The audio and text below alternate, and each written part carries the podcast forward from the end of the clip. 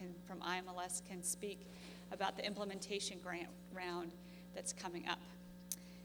So today we're going to hear from Margot Carlock, Executive Director of the Virginia Association of Museums, Lorraine Daly Jones, Museum Collection Manager at the Arizona Historical Society, and Melinda Horton, Executive Director of the Florida Association of Museums.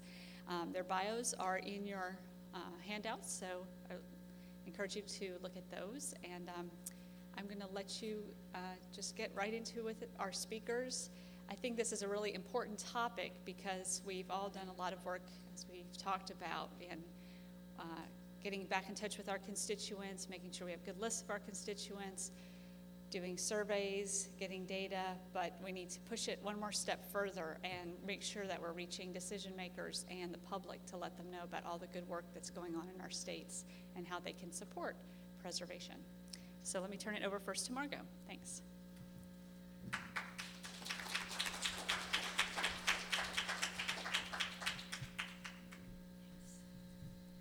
Uh, well, welcome everyone. Um, I am going to be addressing the public component of the advocacy piece. And what we decided to do uh, to drive public awareness is something called our Virginia Top 10 Endangered Artifacts campaign. And what I'm going to do is tell you a little bit about how we came up with the idea, what we hope to accomplish by it, how it's, how it's run, and a little bit of lessons learned as a result. If I can figure out the mechanics. Okay. Thank you. okay. Um, starting with the Heritage Health Index report. As we all know, because we're all involved with the Connecting to Collections implement in uh, Connecting to Collections uh, projects, uh, one of the major areas that Heritage Health Index report revealed was a significant um, unawareness on the part of the public of the importance of conservation and, in particular, the role that museums played in conservation. And when we sat down to start to look at this for our statewide planning grant, it occurred to us that there were really two audiences there was an internal audience and there was an external audience. And we wanted to do something that would address both audiences. The recommendation uh, was to that there was a need to marshal support in the public and private sector for public awareness about collections care. What we decided to do, again, was to focus on ways to train the museums in Virginia on uh, getting the message out about the, con- the importance of conservation and also what a great job museums do, and the fact that it is a public trust issue. These collections have been given to museums uh, to hold and to preserve for future generations. So, the project we came up with in the statewide planning grant was called Conservation Cubed Collections, Conservation, and Communications. And the, basically, it involved uh, three things. We did a marketing assistance seminar, we did three of them around the state. Uh, in which it was full day seminars. We had a marketing firm called To Market that helped us do those presentations and it was how to do marketing. The second thing was a marketing toolkit that they produced that was posted online so that people were not able to attend the seminars would at least have the basic tools to be able to enable them to do marketing and public awareness. And then the third component was a statewide marketing campaign that we had hoped to really drive home that public awareness component and get all of the uh, media outlets in the state to talk about how wonderful museums were for conserving these artifacts and how important conservation was and uh, all of that. Well, um, it flopped uh, abysmally. It was, uh, this was sort of the results that we got back after it was over, and we got no one calling our hotline and no one asking for, uh, you know, I was all primed and ready to get up on TV and talk about conservation. And uh, nobody really wanted to hear it. So we got together with some of the media outlets that were kind of good friends, and we said, Well, why? why don't you like us? And they said basically that it's a boring topic. There's no hook, there's nothing sexy, it's nothing that the, the, the public don't care. They understood that it was important, but they really didn't think it was, you know, anything that anybody cared about. And when it got right down to it, you know, would any of this really sell a newspaper? So we had to kind of drop back and reinvent the wheel. And for the implementation grant, we sat down and looked at all the alternatives and looked at the lessons learned from the statewide planning grant. And we decided to um, do something called Virginia's Top 10 Endangered Artifacts. It's a public awareness campaign, and we felt that it was something sexy. It was something known because, of course, National Historic uh, Trust has their top 10 endangered sites. And in Virginia, as I'm sure there are in other states, Preservation Virginia does a wonderful job of their top 10 endangered sites, Virgin, local Virginia sites. So the local in state media were already aware of it. And we decided to add something new a public voting component. With the advent of all of the different social media uh, ways to communicate with people, we felt like this would be the perfect way to try to get the public actually engaged. And if they were engaged, they might actually learn something. They might actually absorb the fact that conservation is important and that museums play the key role. And again, those were our key messages that we wanted to impart. So, this is how the project was to work museums were to submit artifacts for consideration. There would be a public voting component online. At the time we wrote the grant, we weren't really sure how it was going to work, but um, we figured that out. A pure panel of conservators make the final top 10 selection. We recruited several conservators in Virginia and asked them if they would sit and help us to make this determination. Promised we would keep their names unknown so they wouldn't get any feedback. Museums are, no, were, are to be notified in early October of if they were had won uh, one of the top 10 designations or an honorable mention. And then VAM staff and again our marketing firm to market would work with the top 10 museums to help them maximize their public relations uh, push and coordinate the media campaign that we were planning to do. And this was actually a lesson that we learned in talking to Preservation Virginia and their top 10 endangered sites. They said that when they first started doing it, they would announce the Virginia sites, and then there'd be this lag time between the sites themselves started using it. And they discovered that it would be uh, had more bang for the buck, so to speak, and more punch if the announcements were made together and if they did a little bit of training ahead of time. So we've incorporated that into our design. The publication, the public announcement of the winners will be November 1st. Uh, after we've had some time to work with the sites and develop a coordinated media campaign so that once we make our announcement, the sites will pop in with all of their local and regional campaigns, and hopefully that will just uh, solidify the impact and spread it around. It was designed to be a bookend to Preservation Virginia's top 10 sites, which were announced in May. So we are doing ours in October and November. And that way, we hope to make the whole conservation awareness aspect of it a year round uh, public awareness. This is a screenshot of the website that we developed for the public to come on and vote. Um, as you can see across the top, it says home, how do I vote, background information, conservation videos before and after, get involved in media. And we have a little uh, poll on the front that says, according to the Heritage Health Index, support to improve care of collections throughout the U.S. must come from check all that apply. And of course, all apply. It's foundations, businesses, individuals, and the public.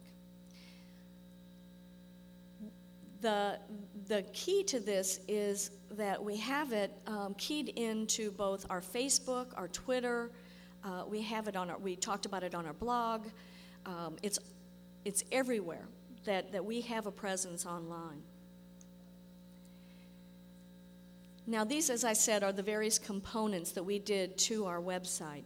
Uh, and actually, what we ended up doing was adding these as we went along because we found that people started saying, well, what do you mean? What, is, what do you mean by conservation? So we put up the before and after photos. Okay, here's a really corroded lantern, and here's what happens when you conserve it. Ta da!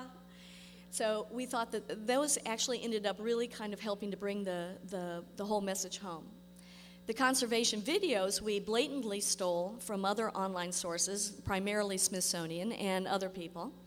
But it's also good information because if they're on the site and they're interested and they click on some of these conservation videos, it's really good information for people.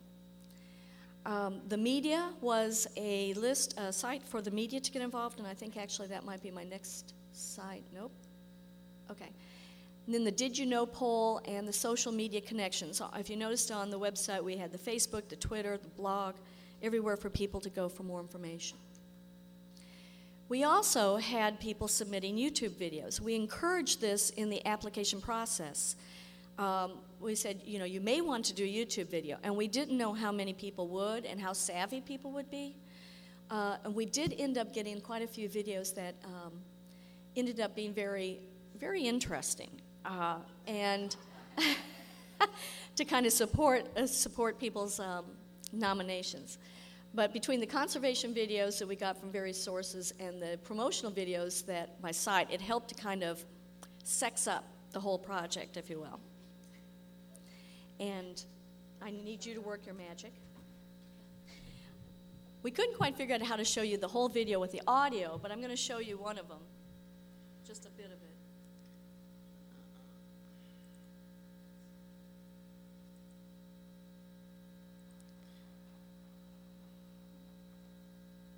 Okay. This is one that was submitted by Gari Melchers uh, studios at Belmont. And it was, they basically got a group of skill, school kids to come over and talk about how important this wrought iron railing was, which was what they submitted for the uh, top 10 endangered artifacts. And it was really cute. I wish you could hear the audio. And like this little girl's going, Yeah, it's really pretty. I like to hold on to it. You know? And, and it's just, and some of them are very good. You know, they're going, and it's very important to conserve this because this was a historic building. And other people are just, oh, it's so pretty, and I like to walk up these stairs. And, but the whole thing was just, I thought, really cute. And it was a, a plea for people to do the, uh, to vote for our site. So.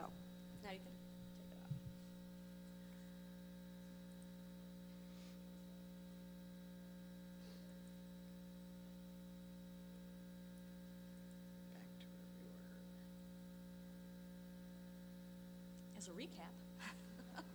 okay. Okay, great. This is what we had on our media site, which I think was um, really important, uh, and I'll explain why here in a minute. We provided a lot of tools for the media to be able to carry it because, again, the whole public awareness component was what was crucial for us, and we wanted this to get out the whole concept of conservation and the museum's role in conservation to the broadest possible audience. So we provided on the website under the media tab, uh, we provided a media toolkit which included the program description, uh, a, a, sample press release or a press release that they could use announcing the program, and then another press release that announced the public voting component. We also gave the media contacts, so if they had any questions or wanted an interview or a quote, that they could contact us. And then we had several um, of the uh, early press coverage we put up on the website so that people could look at it and other press could get an idea of how it's being covered. And then we had a list of the nominees, including contact information for each site, so that the media could go to that site and interview them about their particular object. And the reason why we did this is we felt that the local media would be more apt to pick up and run a story if there was uh, an object being nominated in their area. So, for example, the Roanoke folks, in the Roanoke media, we sent them an email and said, hey, heads up, you might want to know that this is going on, and here are the folks that you can talk to who have nominated an object in your area. And then that way, we were getting more of the local press coverage. Our strategy was to communicate with Virginia and DC media with four different press releases. First of all, the introduction of the program, and then the announcing that the public voting component had started. Then we had a reminder that the public voting was to end soon, and actually, I think that just went out because the public voting ends on Tuesday. The final announcement of the top 10 finalists, and that's the one that's yet to come we sent this out, or actually to market, the marketing firm we were working with, sent it out to 350 media outlets in Virginia and DC, both print and broadcast media, and also to the online media and bloggers. And we got quite a bit of reaction from that as well. And then we sent it to 650 national publications, the announcement of the program and online voting, and also a, a press release on the focus on history and preservation. And these went, the, the national publications we sent that to were publications that had a focus on history and uh, conservation. It's been a really good success. It's been a rousing success. We weren't really sure if anybody would nominate anything and if anybody would vote. But as of uh, September 13th, when I did this PowerPoint, we had recorded over 25,000 votes on our website for individual artifacts. And just as an update, I found out this morning that it is currently at over 55,000 votes. And it, it goes till Tuesday, so 100,000! uh, the media coverage, we, the press release announcing the public voting generated 30 stories, and the Voting In Soon press uh, was release was picked up by the Associated Press. Again, this was just as I was doing up this, so I want to say it.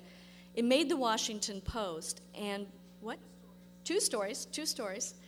And we, you know, every day we keep finding new stories, new things that are coming up. And so we've been very happy with the, uh, the whole outreach part of it.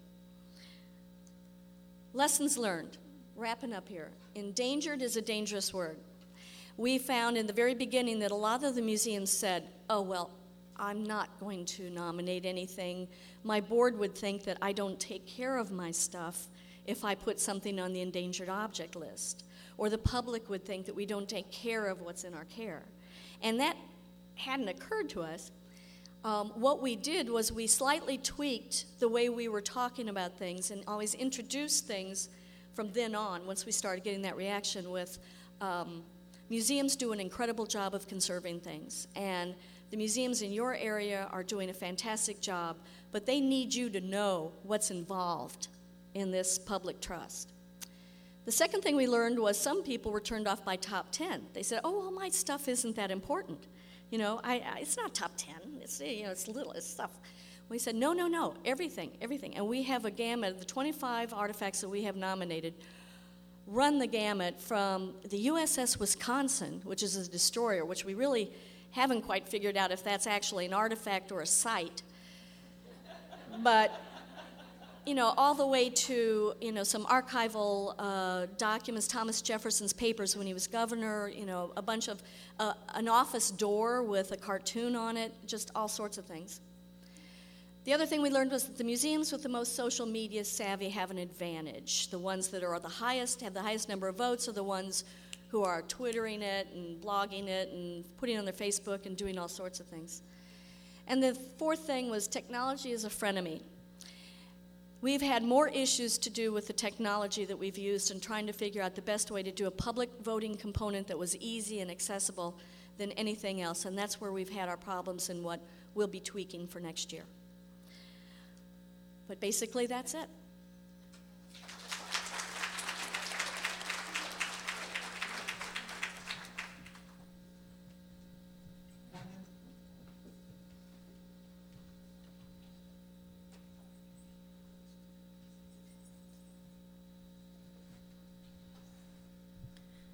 Afternoon.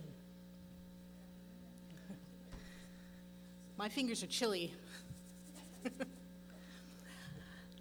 want to tell you a little bit about Arizona, just so you have a bit of background.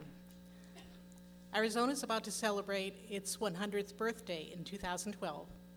Uh, we're the baby state, the Valentine state. February 14th is our birthday. So everyone in Arizona is currently geared towards celebrating its 100th birthday. And as it turns out, those celebrations are perhaps a little bit more geared to celebrating and having parties than to things that may be of more substantial long term worth. You think that might be an opportunity for us, and perhaps it still can be. As you can see, Arizona is a fairly large state. It's the sixth uh, largest state in land area, population a little under 6 million. It's a basin and range state, which means there's many mountain ranges separated by lots of valleys and a bunch of deserts. Me, originally from Boston, I thought those deserts were going to be like the Gobi or the Sahara. But with one exception, over in the southwest near Yuma, it isn't. It's high desert, which is scrub. 68% of the state's land is owned by state, federal, or tribal governments. So that means that actually there's a relatively small amount of land that's available for commercial and residential purposes.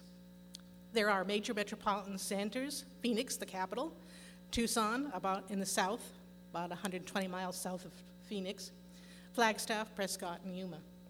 In between, there's a lot of tiny little towns and uh, counties with very small uh, historical societies and museums. Traditionally, the state's been very Republican. Barry Goldwater and John McCain are some of our better known politicians. There's also been a very traditional Phoenix and Tucson rivalry. Tucson is a little more democratic and liberal, while Phoenix, the capital, is very conservative. That eh, rivalry extends not only to um, sports venues, but to anything related to politics. 20% of the state's Spanish speaking, and about 5% of the population is Indian. The lessons we have learned through going through the survey and resulting planning process in our state, timing is everything. I'm going to go into these in a little bit more detail. You need to identify and bring in the representatives from those key players who can help you. You need to have some sort of structure to facilitate discussion. And you need, in our state in particularly, to recognize that the participation of the key players may ebb and flow with changes in politics and the economy. And collaborations can be useful, but how do you make them work for you? Uh, we started actually with Utah, which in 2009 got its NEH planning grant. And we have a model of a survey based on theirs. Tom Clareson and Randy Silverman put it together for us. But it wasn't the first attempt in Arizona to try to organize some sort of collections preservation program. Those pro- um, efforts have gone back at least to 1982, and there was limited success in uh, loaner uh, kits of environmental monitoring equipment, salvage and recovery advice and assistance. But there was no sustainability. As the people who implemented those left the state for other uh, jobs, those programs would die out. The key uh, cities have uh, the major um, areas of preservation, staff people, and conservators. You can count the number of conservators in the state probably on one hand, and most of those are connected with state agencies.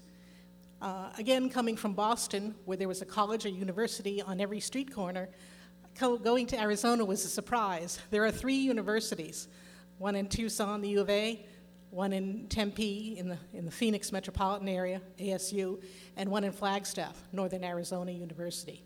Each of those, of course, has its own um, uh, library, museums, and preservation staffs. Following the Heritage uh, uh, HHI, um, AHS made it in, AHS is the Arizona Historical Society. It's based in Tucson. It made an effort to interest key players, and we sought advice from Balboa Arts Conservation Center in San Diego, of which our, our state is a member. The one piece of advice that I got from them, which has served in good stead here, it remains true, and that is you cannot reach everybody. Okay, so you have to be somewhat selective. The difficult question is how do you select? Okay? Which is the Arizona State Library, Archives, and Public Records Department, which is based in Phoenix, uh, was about to move into a brand new building at the time that AHS was trying to gather partners for um, uh, an implementation, for a planning grant. They were unable to participate in planning and putting together a grant proposal for about a year while they were busy moving into a beautiful state of the art building that is um, something we are very proud of in our state. So, AHS, just a few months later, subsequently embarked on its own new building planning, and it became so entrenched in that process, it was not really available to spend time working on a grant proposal for a planning grant for this. So things waned for a couple of years.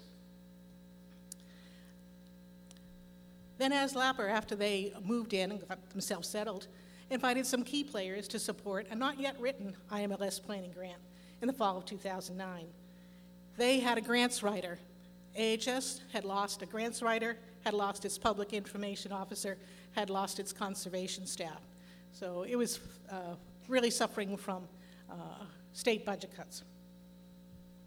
So those three universities, ASLAPR and the Arizona Historical Society, were invited to become the key players on a committee, along with someone to represent county records managers. ASLAPR would provide the uh, key to the state libraries. They took the initiative, got the survey, and the steering committee didn't meet until May of 2010, at which point the um, uh, survey had already been prepared. And we got a chance to comment on it, but it seemed to be a little bit more uh, oriented towards the library side of the page as opposed to museums. I was really the only person on the steering committee that represented museums. And uh, we noticed, or at least I noticed, that there were some missing key players. There weren't any conservators on this steering committee, no heads of preservation, no museums other than state government managed ones. There were no other stakeholders. There's an organization called the Friends of Arizona Archives. The Museum Association of Arizona was not on this group. The Balboa Arts Conservation Center was not represented. So it became clear that we were missing some key players who needed to be part of the uh, discussion. Timing is everything. In the summer of 2010, when the survey went live on SurveyMonkey, zonies go to San Diego. That's the cool place to go in the summer. When it hits 110 in June, you don't want to stay around, okay? So that was when the survey went live around July 5th. So here we were, missing a lot of our constituents and trying to get them to do a survey. So it was difficult to get them to contribute. Uh, we had to do a lot of cold calling in order to get some tribal government representation, living uh, collections representation, and so on.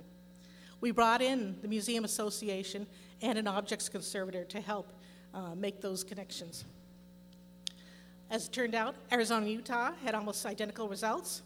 Um, Arizona had 154 responses, about a 30% return rate.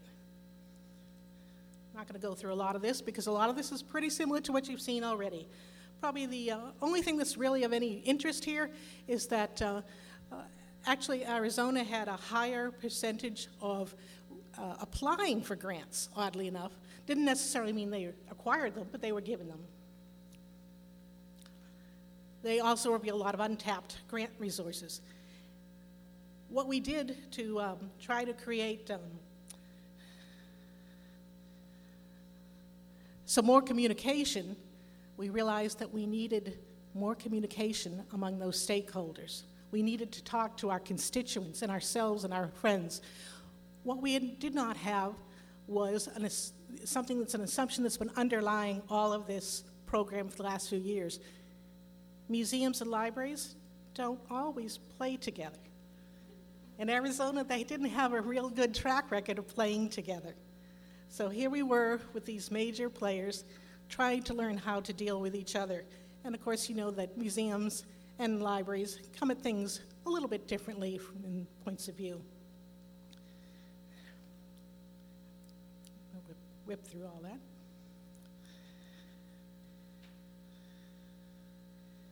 Okay. After the survey was completed, we held five Arizona town hall meetings in September of 2010. And town hall meeting is a nice, neutral term, has no real uh, political connotation towards any one left or right, so it worked out very nicely. And we got a representative of museums and libraries to come to these, and we listened to their concerns. And one of the things that came up over and over is that these small institutions they have literally nothing to start with in terms of la- the same lack of preservation, no staffing, uh, no funds to go to um, training. But they loved the idea of a circuit rider. That became the, the clear, clear thing. We want a circuit rider. We want someone to come out to us and help teach us. And so we kind of latched onto that as a potential way in which we might in the future be able to serve our communities. One other thing that happened at these town hall meetings, Randy Silverman was there and he had been teaching uh, graduate students in library and information management and uh, archives classes. And he was able to match up some of his grad students with some of these very small historical societies who were looking to get a grant. And he recommended that they try for an NEHPAG grant. And I'm happy to say that out of those little matchups, we've had three small historical societies receive uh, NEHPAG grants in the last cycle. And one of those was actually for a conservator site visit. The comments we got from the town hall, got to get this feedback, as Tom Clareson mentioned earlier. Obviously, we're a small museum, limited resources. They're struggling to address the conservation in a fiscally weak environment. No formal training. Um, reduced staffing, one of the biggest obstacles to proper conservation, preservation planning, and implementation. Regional workshops are very helpful, right? Idea I'd hear. General lack of conservatives in this state. So obviously, we have to overcome these things.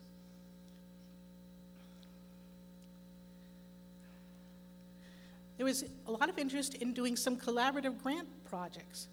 And so the steering committee took this information back in October last year and said, can we put together an implementation, implementation grant for this cycle that comes up so quickly?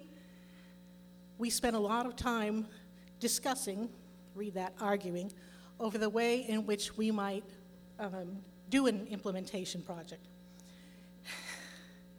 We finally um, put together a proposal jointly with the state of Utah, which actually had very similar results in HIT's uh, program and has similar uh, geographical and topographical issues with us. The, unfortunately, that proposal was not funded, and in the meantime, the director of the Arizona State Library, Archives, and Public Records Department, from whence the grant writer came, she retired and left the state. In her wake, uh, her position was not replaced, and so as a result, um, there are now three people taking her place. So we're not sure uh, what the transition will mean for our organization. But when we go back, we need to work on um, our most significant problems. And perhaps for us, that's coming up with a structure for our steering committee to speak uh, to each other, with each other, on a more level playing field than we have in the past. We'll go from there. Um, we'll uh, uh, do some more planning, and with all that we have learned this week, I think we can come back in a year from now with lots more ideas and suggestions and lots more success to share with you. Thank you.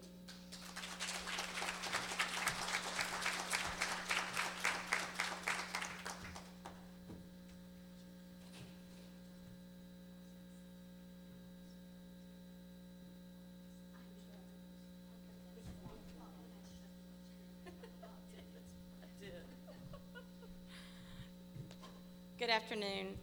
Um, I want to apologize, first of all, that I haven't been here all week, but um, the Florida Association of Museums annual conference, oh, I can't even think about it, starts in like two days. So, needless to say, I've had lots of sleepless nights, and I flew in this morning and I fly out tomorrow morning. So, I just wanted to apologize. I understand that some of our steering committee members have been here, and they said it has been an amazing um, week and that they've learned so much, which I love because that means they'll even do a better job when they when we get to work on our second grant. Um, I'm going to talk to you about why it is important and, and why we chose in both of our our grants to include advocacy. Um, Florida takes advocacy very seriously. For many years, we enjoyed wonderful grant funding and we became complacent. And we would go out and work for it each year. And then when the economy tanked, our funding tanked. And what it taught us was that we were on a mission constantly to educate. And that's all advocacy really is, is educating. And it's doing it every day, all day. And it's not just elected officials, it's public officials, it's your friends, it's your family. I can't tell you the times that I'll say something about an issue that's going on with museums, and they'll say, Well, now, why, why does that, why, why would government do that? And I'm like, Okay, now, you're my mother. Do I have to explain that to you? so, um, what we did with both of our grants was we included a component that involved um, our elected officials and not just our state legislators and our Congress, but we went all the way to county and city commissioners and to school board because we all um, know how important it is that we have an educational component and that we serve our children. And I know that it's no different in your state than it is in mine, but we have to key in on all those economic engines and education and community representation and those lovely key words so that we teach people why we are important. Um, I, I, I mean, I feel like I'm a preacher most days because I preach this all the time to remind my people you've just got to do it. You just don't have a choice, you got to do it. So, what we did was we involved, first of all, when we started our, the initial grant, we talked about what we wanted to do, what we wanted to accomplish with it. And, and some of the comments about libraries and um, you know how we all do things differently uh, was something that we wanted to tackle. And we felt like that if we involved everybody, then we would have a much better product in the end. So we created a very diverse steering committee, and I'm talking diverse. Um, we included the Florida Library Association, the Society of Florida Archivists, Florida Art Museum Directors Association, Florida Trust for Historic Preservation, Florida Department of State, and the Florida Public Archaeology Network. Now, if you don't think that's diverse, trust me. Get them in the room together and try to get a survey created that covers all those different areas that we are all so proud of. Um, and then once we got our steering committee together, we met and we talked about what we could do to take this really important study to our members, but then at the same time tie in the public and tie in our elected and our public officials. So we created regional forums. And within those regional forums, we invited not only our members from all of our respective organizations, but we also invited all of the local officials from that area or from the regional area. So we did one in DeBary Hall, and that's over by Daytona Beach. And we invited Orlando, that whole area to come. And we, we really tried to to focus on areas that were either we had a good friend in and we knew it, or a key leadership area so that it was somebody we needed to touch. We included a half day workshop, and it, it didn't have to be on collections or conservation, it could be on advocacy, it could be on social media. They all tie in so closely together. And then we do a half day roundtable forum so that anybody that came would want to, would feel comfortable in talking. Whether you were a volunteer, whether you were a staff person, whether you were somebody from the public that just cared, you were in a setting where you could say something. And then, because Florida knows how to party, we would have a reception at the end because if you have a party, they will come because they will come and eat and drink and they like pictures. So we would invite the legislators to our parties and they were not just they weren't just eating and drinking they really weren't. They were very important. We showed the dvd that was created. Um, we asked different legislators to get up and say about talk about things in their area that were so very important to them that was the reason why they knew that what we were doing was important. And we took their pictures and we publicized it. And then when legislative session started we reached out to those people and made sure that they stayed aware of our issues as we move forward. But we taught a lot of people and reminded a lot of people about things that they probably just take for granted. They, you know, they just think that museums are just going to be there forever. They think that your artifacts or your your collections are going to just sit there. But you know, they've got to have care. We've got to take care of them, and we've got to fund our organizations so that they can continue to do that. Um, we did you know, we had some successes and some failures also. When you live in Florida, you always have those nice little things called hurricanes. And if they don't become a hurricane, they might be a tropical storm. So we did one of our sessions during legislative session so that we could key in on our museum and advocacy day that we do in jointly with historic preservation. We did one in South Florida in conjunction with the FAM annual conference, and we did one in Central Florida which was a place we knew we had some key officials that we needed to educate. Um, the legislative session forum was done, like I said, in, in conjunction with Museum and Preservation Day, which is something we do annually. But we did training with it, and we did our reception. The one, this is the one that was at DeBary Hall, and they, these people in the back are all legislators. And if they're not legislators, they're the legislative aid. And each one of them, we gave them the opportunity to get up and talk so that they could talk about why they were there and what was important to them. There's also a county commissioner there, um, and one of those other people is my board president. I think he was board president then. That was another thing that we did was we greatly involved our leadership in our organization. Um, they they all worked pretty well except for the one in South Florida because we had a tropical storm which was, it, we kept on, and we had 60 people in our forum and our roundtables, but unfortunately, our legislators and our public officials were busy getting ready for a storm because it was actually heading to Miami, which is where we were. Um, we, we kept doing it though, and we haven't given up. We are constantly educating. We have term limits. Um, used to, you could be in the House or the Senate or wherever for 20 and 30 years.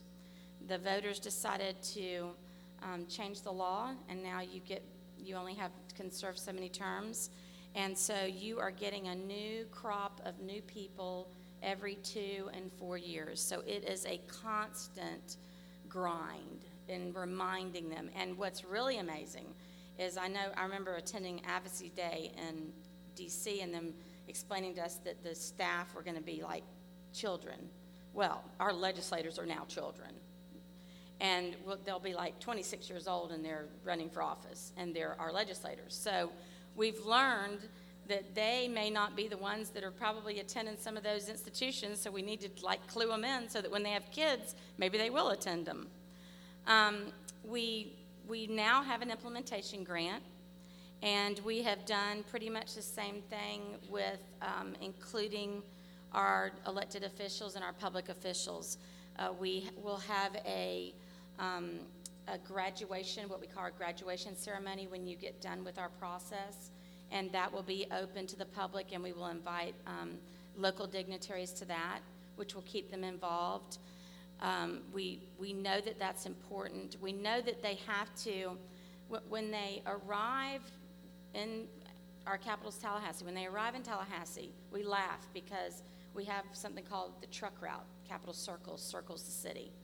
I swear, when the plane lands and they get inside that street, they forget everything that they knew.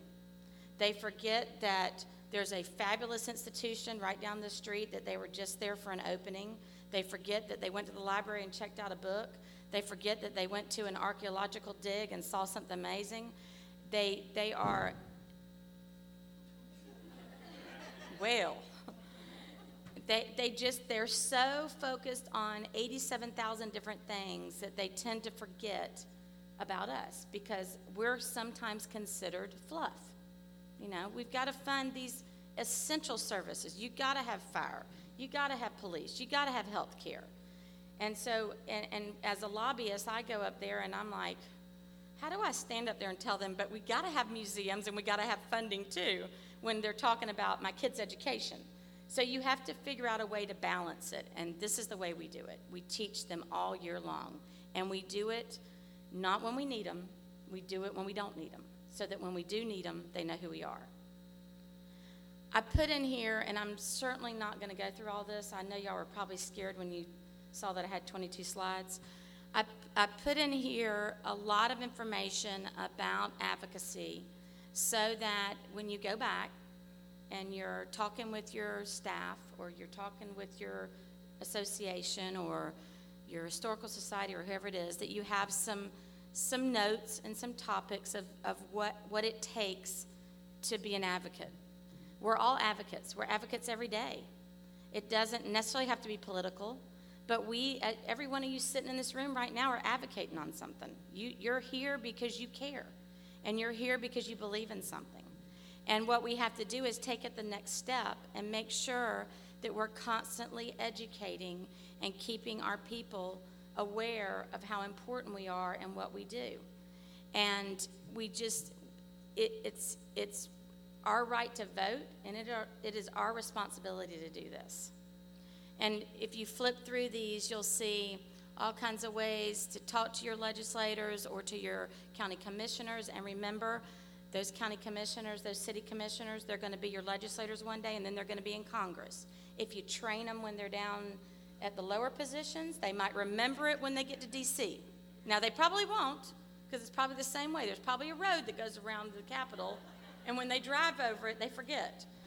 Um, but seriously, you can, people are, I, I ask people all the time, why, why are you so intimidated? What, what are you, why are you scared? They're people. You elected them. You have every right to go see them. You can be, you can be professional and you can be courteous and you can be friendly, but you have a right to go see them, even if it's for 30 seconds, to get your FaceTime because you're their constituent, and that is what they are there for. They are there to represent you. So I tell people, you know, go with a group. We go, we go in groups. We, we never, if somebody is nervous about it, we go two or three of us. We don't go like 50 so that we totally, they, they're like blocking the door. But we go with a couple of people that have done it before so that they know what to say. And once you do it a couple of times, you've learned. You invite people to your to your events. We're at FAM's conference next week. Um, our programs are all underneath the Department of State. He is uh, an appointed official. We invited Secretary Browning to come and spend some time with us. Sometimes he can, sometimes he can't. But when he does, and he'll be there Tuesday night, that gives us a little bit of face time with him to remind him how important our programs are. He works for the governor. That means he's got the governor's ear. So it's just a great way to to refamiliarize him with how important we are. One of the things that I didn't mention was every forum we did and the ones that we're doing this year, the training, will be done on property of either a museum, an historical society, a library. We're going to try to do to reach out to all of our partners, and we included those same partners this year. So we we bring them to places that to us is very important for them to see. We, we bring them to a place that's, that's gone through conservation or historic preservation, and they can see what it used to look like and what it looks like now. Um, we bring them to a library so they remember what goes on in a library. Um, we, we really try to, to, to think about what it is that's going to have an impact on them. And most of the time, it's doing that type of thing. And they may never walk in your institution if you don't do, you know, a, a planned gathering and get them there. But then they may come back and they may become, you know, a member or they may already be a member and they've forgotten what they've got in their community.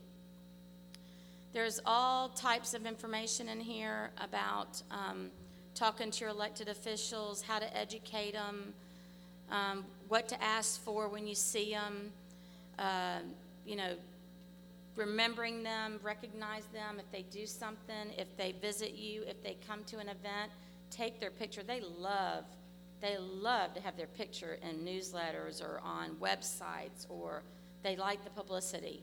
Um, make sure that you are careful. You know, you, I, I sit on a fence. I'm not a Democrat. I'm not a Republican. They never know which one I really am because I'm friendly with everybody. Doesn't matter what you are. And so you have to be careful what you say. You don't want to, oh, I don't want to talk to that person. You talk to everybody because they all need to be educated. I think that's pretty much it. Um, I hope I didn't bore you.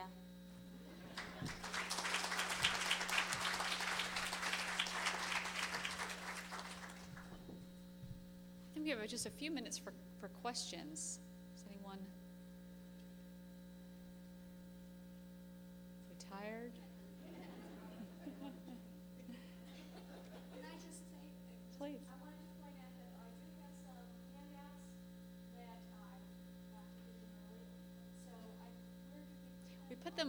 Over on the side here.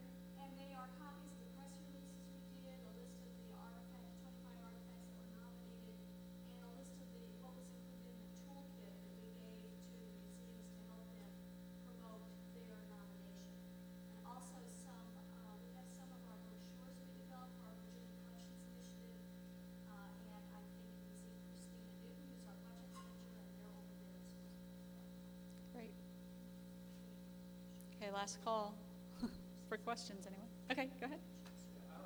question or just a comment that I'd like to make is that we've found in Oregon that it's real easy to talk to the choir like other museums or other archives or other libraries, but our strongest move besides talking to legislators is really to talk to the other partners that we often take for granted, like public television, like the film and video office.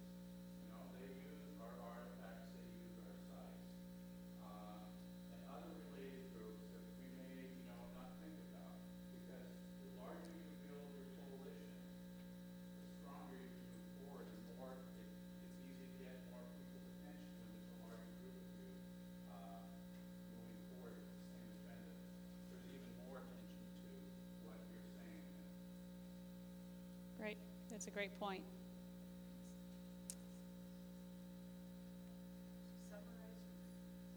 Oh, uh, did everyone hear him, or would you like me to summarize? Oh, for the recording, yes. So our colleague from Oregon has noted that he has reached out um, not only to legislators, but to other allied partners such as public television, people in the film industry, or working on documentaries that use, rely on primary resource material, and the like. Melinda forgot something. Sorry.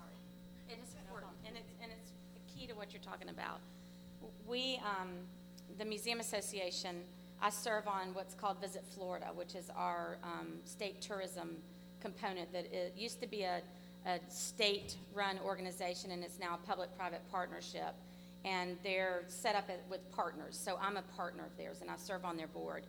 Um, for years, we've talked about how we are tourism. You know, tourism is the number one industry in Florida. But as museums, we were the worst about selling that, about really taking an active role. So last year, we joined Tourism Day, which is um, the Florida Restaurant and Lodging Association, the um, RV parks and campgrounds, the um, Florida Sports Foundation, ourselves, the museums. We included the Florida Trust for Historic Preservation. And we had one big day together instead of like 10 separate days. And we, we did a street party for the public in the middle of session. We closed the street down. We had all these different groups, and you're talking, I mean, we're talking restaurant and lodging people, attractions people, museum people. I mean, it was very different. But we had a packed house of 250 people at lunch. The governor actually came and talked. And then we had a party in the evening when everybody closed down. And it was exactly that. We got the television involved. We reached out to the Chamber of Commerce. We reached out to our um, FACVBs, which is the Florida Association of Convention and Visitors Bureaus. Those are all our partners because we're all in it about tourism and about visitors. And it was it made a tremendous difference, and it has now become an annual thing. So we'll be doing that from now on. So you're you're right. Public broadcasting, radio, television, all those partners that we take for granted, we have to reach out to. Sorry, you just you sparked my tired brain. Thank you. Thanks. Well, um, you will have a chance to talk yourselves. For being such patient listeners through our whole s- series of sessions. But tomorrow morning is an, a, a breakfast. It's early, but um, we will feed you. We'll have coffee, and uh, you'll have opportunities to um, to talk among yourselves and to talk with the planners of um, of this because we'll be meeting again next year at AASLH and um, in Salt Lake City, and we look forward to to sharing more best practices and ideas. So, with that, I'm going to turn the podium over to Connie Bodner, who is the program officer at the Institute of Museum and Library Services in charge of conservation programs, including conservation project support and heading up the uh, Connecting to Collections um, grant programs, including the implementation grants, which you may be interested in. Thanks, Connie. Thanks, Kristen. Uh, I just wanted to share some information with you all because I understand that there is interest in uh, our implementation grants. I hope that's the case anyway. I've talked with several of you already. Um, The guidelines aren't posted yet, but they will be between November 1st and December 1st. The gu- The deadline has been moved forward to February 1st this year, and our intent there was to give you a little more time to plan and to digest uh, your planning grant results so you can put together a solid proposal. Um, Just real briefly, this is up to $250,000. It's no match required. There aren't very many uh, opportunities these days to get that much money with no match required. It can be up to two years for the project um, duration. There's a limited number. I wish I could tell you how many we thought we could award. I wish I knew what the IMLS budget was going to be. Um, uh, Let's see, we already talked about no match. Applicants can be museums, libraries, or uh, institutions of higher education, okay? And that's unusual for a- a museum, uh, uh, for us on the museum side. Um, We encourage partnerships with archives, statewide service organizations, and state agencies. Um, let's see. And uh, there are just, I noted about seven things here that I think are going to show up in the guidelines when we get those posted. So, in no particular order, these are things that I would encourage you to keep in mind. Um, one is to be sure you focus on implementing and not more planning. Time for planning's over in terms of this grant program, so you need to focus on implementing and how you're going to resolve the issues that have surfaced as the result of your planning work. Second, address the most pressing needs of your collections holding institutions. This needs to tie into Heritage Health Index, but you do not need to, um, to address all four of those priorities. If you've got one or two or three or all four, make the case for how you're going to address those. But um, it needs to be customized to your state and it needs to reflect the good work that you've done in, the, in your planning effort defend your choice in your narrative. Uh, and again, the data for that should come from your planning grants, but pick what works for you. Be sure there's a balance among museums, libraries, and archives. And some of the proposals that were reviewed last year, they were lopsided, and reviewers wanted to know why. If yours turns out to be lopsided, explain why that is. You know, if you have uh, uh, many more of one kind of institution than another, then tell them that. Um, if there is a stronger need of one kind of institution over another, then explain that. But otherwise, this, this program was invented to be able to address all collecting institutions, and so reviewers typically want to see that represented. Use technology judiciously and effectively, and be aware of what's already out there and the experiences of others. That's why it was so great to hear Margot talk about their use of social media here. Um, be a good researcher. Find out what's been done and figure out what might work for your state. And I would recommend don't ask for grant money to do something that's already been done if you can if you can borrow it or adapt it from another source for free. And don't invent the wheel again if you don't have to. Be sure to explain what's unique about your state. It might be geography, it might be climate, it might be um, a small number of counties. Thank you, Delaware. Or it might be a, an enormous number of counties. Um, that's right.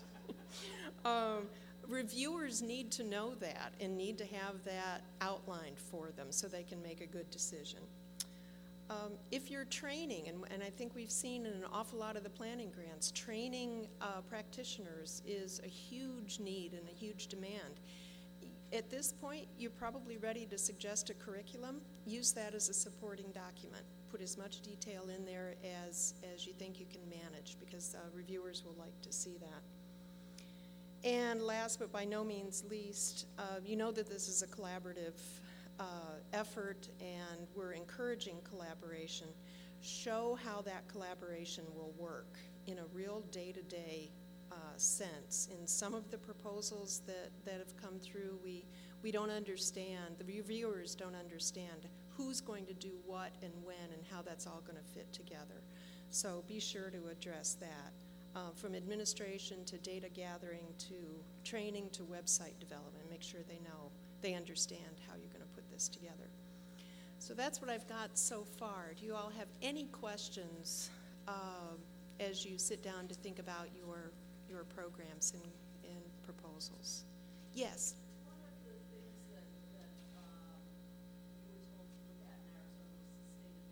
Yes. Yeah, thanks. Thanks for mentioning that. Yeah, that's huge. We want to make sure that this uh, increased capacity has a lifespan beyond uh, beyond the grant period. So um, that's a, a very, very significant thing. Thanks for bringing that up. Anybody else? Okay, thank you, good luck. And we will do a webinar, um, probably in early January.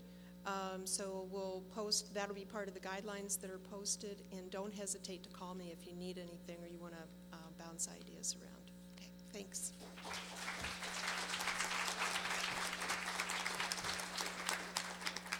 I just want to make one quick announcement. By my count, I think we talked about 17 state projects last couple of days, if your state was not one of them. And you have an idea for a topic for next year, make sure you put it on the evaluation, which is online. Um, Otherwise, we'll see you bright and early.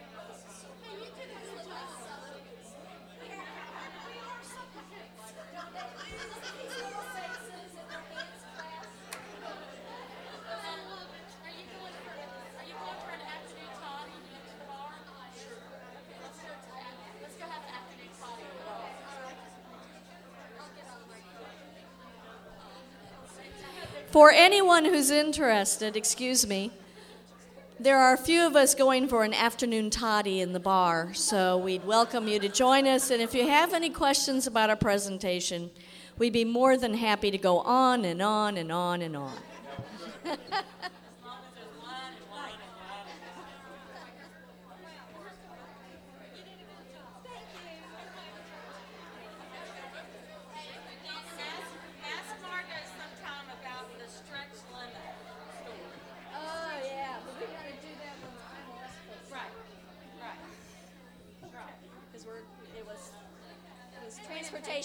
funded by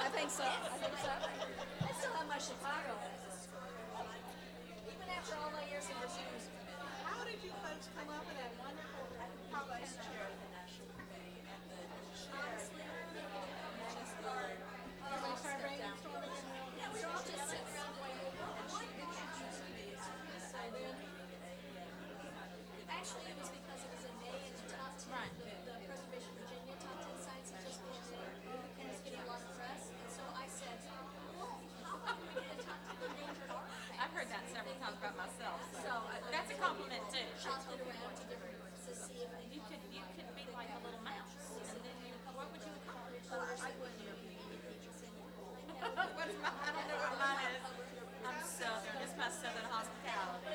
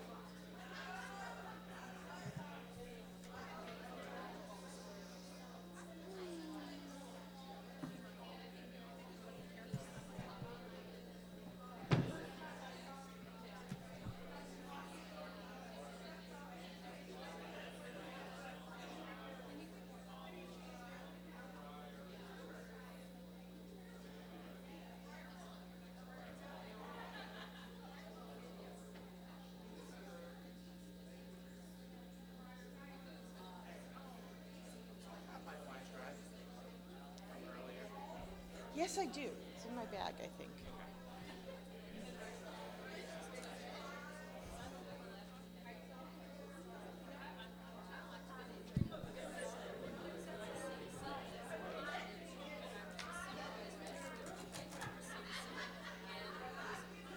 Okay.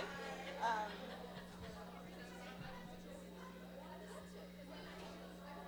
that seems reasonable. I, I mean, I, I have no problem have a problem with that?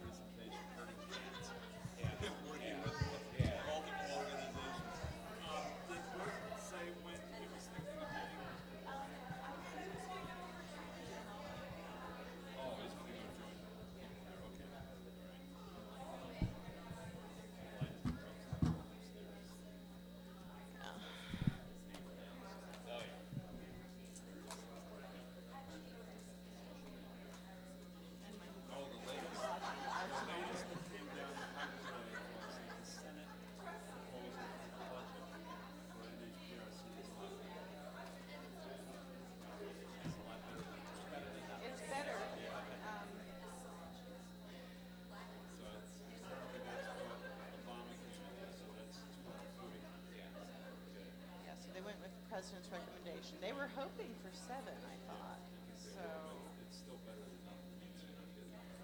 Yeah, and it, he just said NHPRC was recommended at five.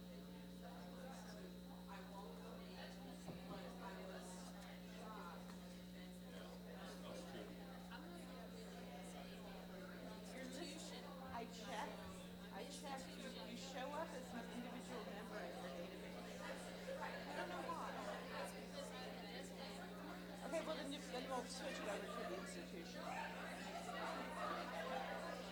Does it have a spot in the institution? You, you are listed in their membership database. So.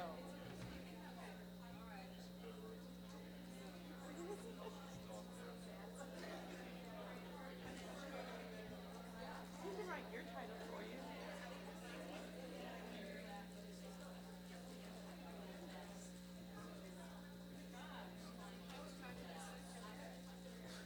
I, I think yours should be law and disorder. Or, something, include McClellan, arguments of law for McClellan. You're reclaiming lost items.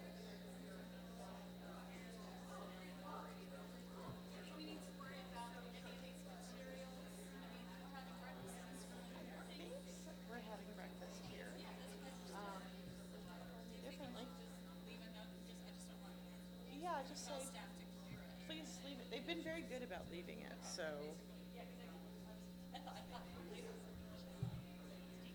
Now, I've noticed that a couple other people have dropped off their flyers and things that are totally not related, but that's okay.